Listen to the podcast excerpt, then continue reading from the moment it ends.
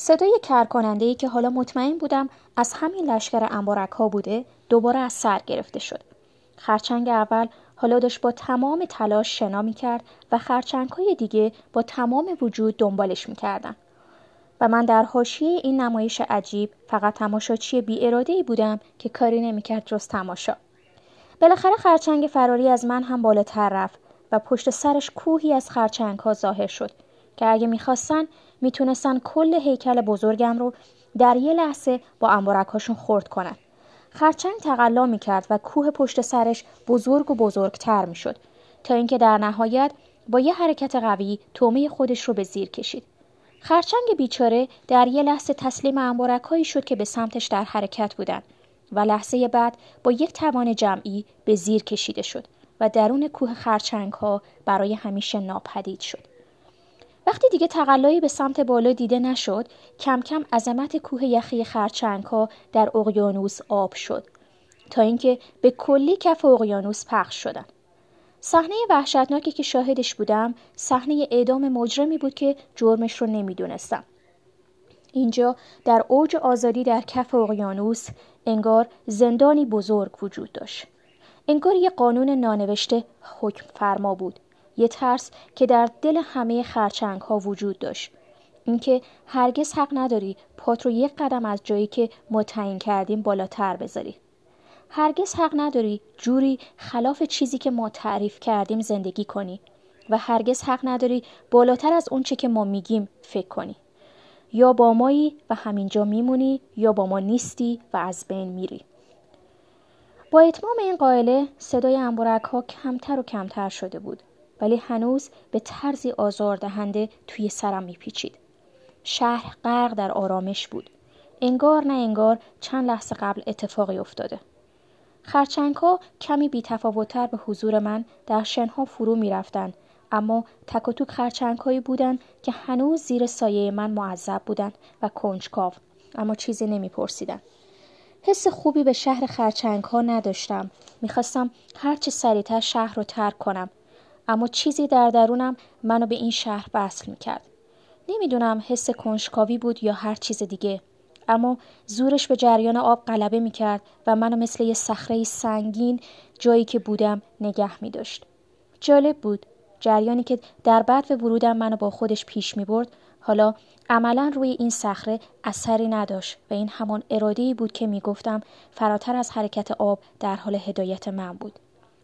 مدتی از حضورم در شهر خرچنگ ها می گذشت ولی هنوز کسی به خودش این جسارت رو نداده بود که با غریبه تازه وارد هم کلام بشه. شبیه زمانی شده بودم که تو شهر والها زندگی می کردم. ساکت به گل نشسته و تماشاچی. درست مثل همیشه که همه چیز رو خوب رسد می کردم. حالا همونطور که قبلا گفتم همیشه همه چیز رو خوب رسد می کردم. نمایش کوه خرچنگ ها طی روزهای بعد چند بار دیگه هم تکرار شد. اما چیزی که با همه وجودم حس می کردم این بود که در قلب تمام خرچنگ ها نیاز به آزادی و رها شدن وجود داره. تناقض عجیبی بود در عین اینکه یه خرچنگ دلش می‌خواست خودش آزاد باشه وقتی می‌دید خرچنگی به سمت آزادی حرکت می‌کنه انگار تبدیل می‌شد به یه سرباز گوش به فرمان که همه وجود خودش رو میذاش تا جلوی آزادی اون یکی خرچنگ رو بگیره. این آهنگ اتحاد خرچنگ ها بود. سرود ملی مرگ که به افتخار خرچنگی نواخته می‌شد که دلش می‌خواست چیزی سوای اعضای این دسته باشه. تق تق تق. در دل این شهر حس عجیبی وجود داشت حس ترس. هر خرچنگی از خرچنگ دیگه میترسید ولی با وجود این ترس کنار هم زندگی می‌کردن انگار در شهری هستی که تمام ساکنانش معمورهای مخفی اطلاعاتی هستند و منتظرن که تو دست دست با خطا کنی تا نابودت کنن. عجب انتظار کشنده ای روزهای بعد فهمیدم اتحاد خرچنگ ها فقط و فقط برای شکار خرچنگ هایی نبود که به سطح آب می رفتن. خرچنگ ها دست دست زیر مرجان ها جمع می شدن پچ پچ می کردن و دنبال تومه می گشتن. این تومه حتی امروز شاید یکی از نزدیکترین خرچنگ ها به خودش بود مثل برادر، پدر یا دوست صمیمی. حقیقت اینه که اونجا هیچ دوستی وجود نداشت چون اصلا حس دوستی وجود نداشت. انگار اونجا یه تعریف خاص و متفاوت از خانواده، فامیل، دوست، آزادی و زندگی وجود داشت. گاهی به خودم می‌گفتم خرچنکا داریم با زندگیتون چیکار می‌کنین؟ انبارک شروع می‌کردن به نواختن و خرچنگ خاطی در چشم به هم زدنی از بین شنها بیرون کشیده می‌شد و میون انبارک ها برای همیشه ناپدید می‌شد. چشم ها به همه چیز و همه کس شک داشتند و از میون انبارک ها و پاها مدام همدیگر رو میپاییدند. هیچ نقطه مشترکی بین این موجودات وجود نداشت جز یک چیز خرد کردن خرچنگ مزاحم. در واقع اتحاد دوستی خرچنگ ها بر مبنای حال خوب و حس دوست داشتن نبود. پایه و اساس دوستی و اشتراک خرچنگ ها دشمنی بود. حالا خرچنگ مزاحم کی بود؟ خرچنگی که یه قدم به سمت چیزی نزدیک می شد که باقی خرچنگ ها آرزوش رو در دل داشتن. نمی‌دونم چرا این کارو می‌کردن چرا هیچ کس از خودش نمی‌پرسید. مگه نمیشه همه خرچنگ ها با هم به سطح آب و شنهای گرم جایی که بهش ساحل میگن حرکت کنن؟ نمی‌دونم. حتما ساحل جای خیلی کوچیکی بوده که اگه همه خرچنگ ها با هم جمع می‌شدن فرو می‌رفت و در اقیانوس غرق می‌شد. خب نمی‌شد نوبتی به ساحل سفر کنن و از گرمای شنها لذت ببرن. نمی‌شد از این کوه عظیم خرچنگی برای بالا بردن ضعیفترها و پیرترها استفاده کنند اقیانوس وسعتی داشت که می‌تونست مثل آغوشی گرم و بخشنده برای لذت بردن تک تک خرچنگ ها از زندگی جا داشته باشه. ولی خرچنگ ها انگار حاضر نبودن بر خودشون کاری انجام بدن. اما در مقابل تمام توانشون رو به کار می گرفتن تا کسی به سمت چیزی نره که اونها می‌خواستن. و اونقدر این کار رو ادامه داده بودن که شهر خرچنگ ها تبدیل شده بود به یه زندان تاریک سرد و وحشت آور و البته بدون حصار. زندانی که زندانیهاش زندانبان همدیگه بودن. زندانایی که تمام روز انبارکاشون رو جای وسط مرجانها گیر می‌دادن تا بی حرکت ترین و مظلوم ترین موجودات دریا به نظر برسن. خرچنگ ها به هم دروغ می‌گفتن یعنی از ترس هم چیزی رو می‌گفتن یا نشون می‌دادن که نبودن. بارها و بارها خرچنگی رو زیر نظر گرفته بودم که از لابلای مرجان ها توبه خوبی به دست آورده بود.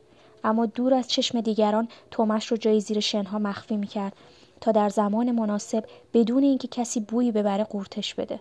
بعد هم جوری وانمود می‌کرد که انگار هفته هاست چیزی نخورده.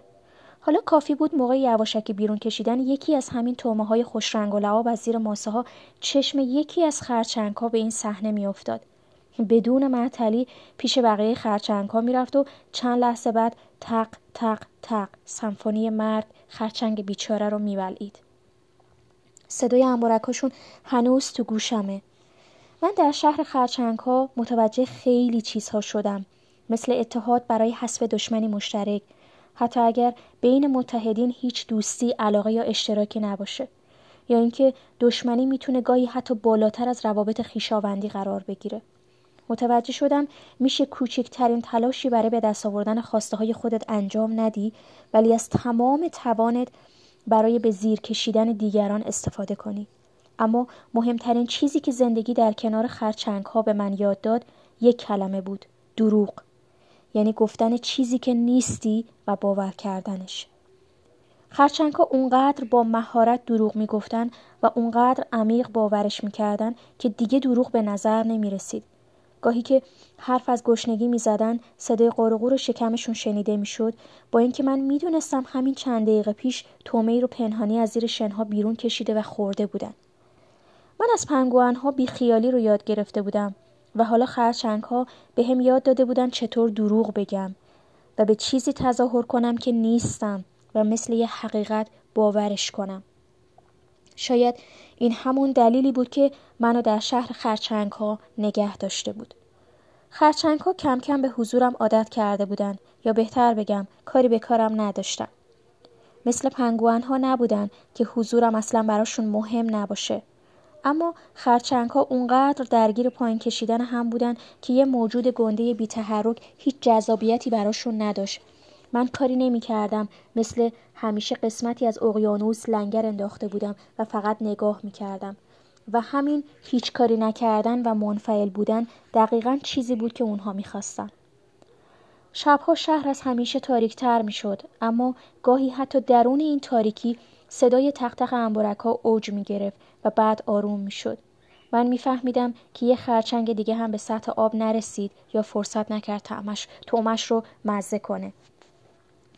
دیگه به رفتار موجودات این شهر عادت کرده بودم. وقتی برای مدتی خبری از صداها نبود، ناخداگاه اطرافم رو با دقت بیشتری بررسی می کردم.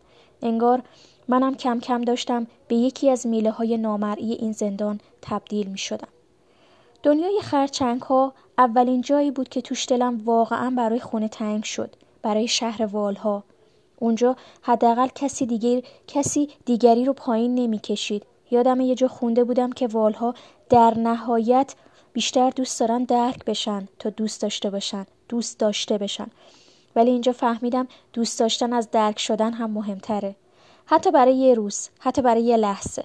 مثل زندگی میمونه. یه روز آزادی رو نفس کشیدن و رها شدن. ارزشش از پنجاه سال بردگی و نقابهای بیپایان که هویت حقیقت رو ازت می‌گیره هم قشنگتره هم با ارزشتر. آره من فکر می‌کنم در جهان آزادی و عشق زمان بیمفهوم ترین اتفاق دنیاست. برای همین یه روز می‌تونه خیلی طولانی تر اثرگذارتر و عمیقتر از پنجاه تا 365 روز باشه.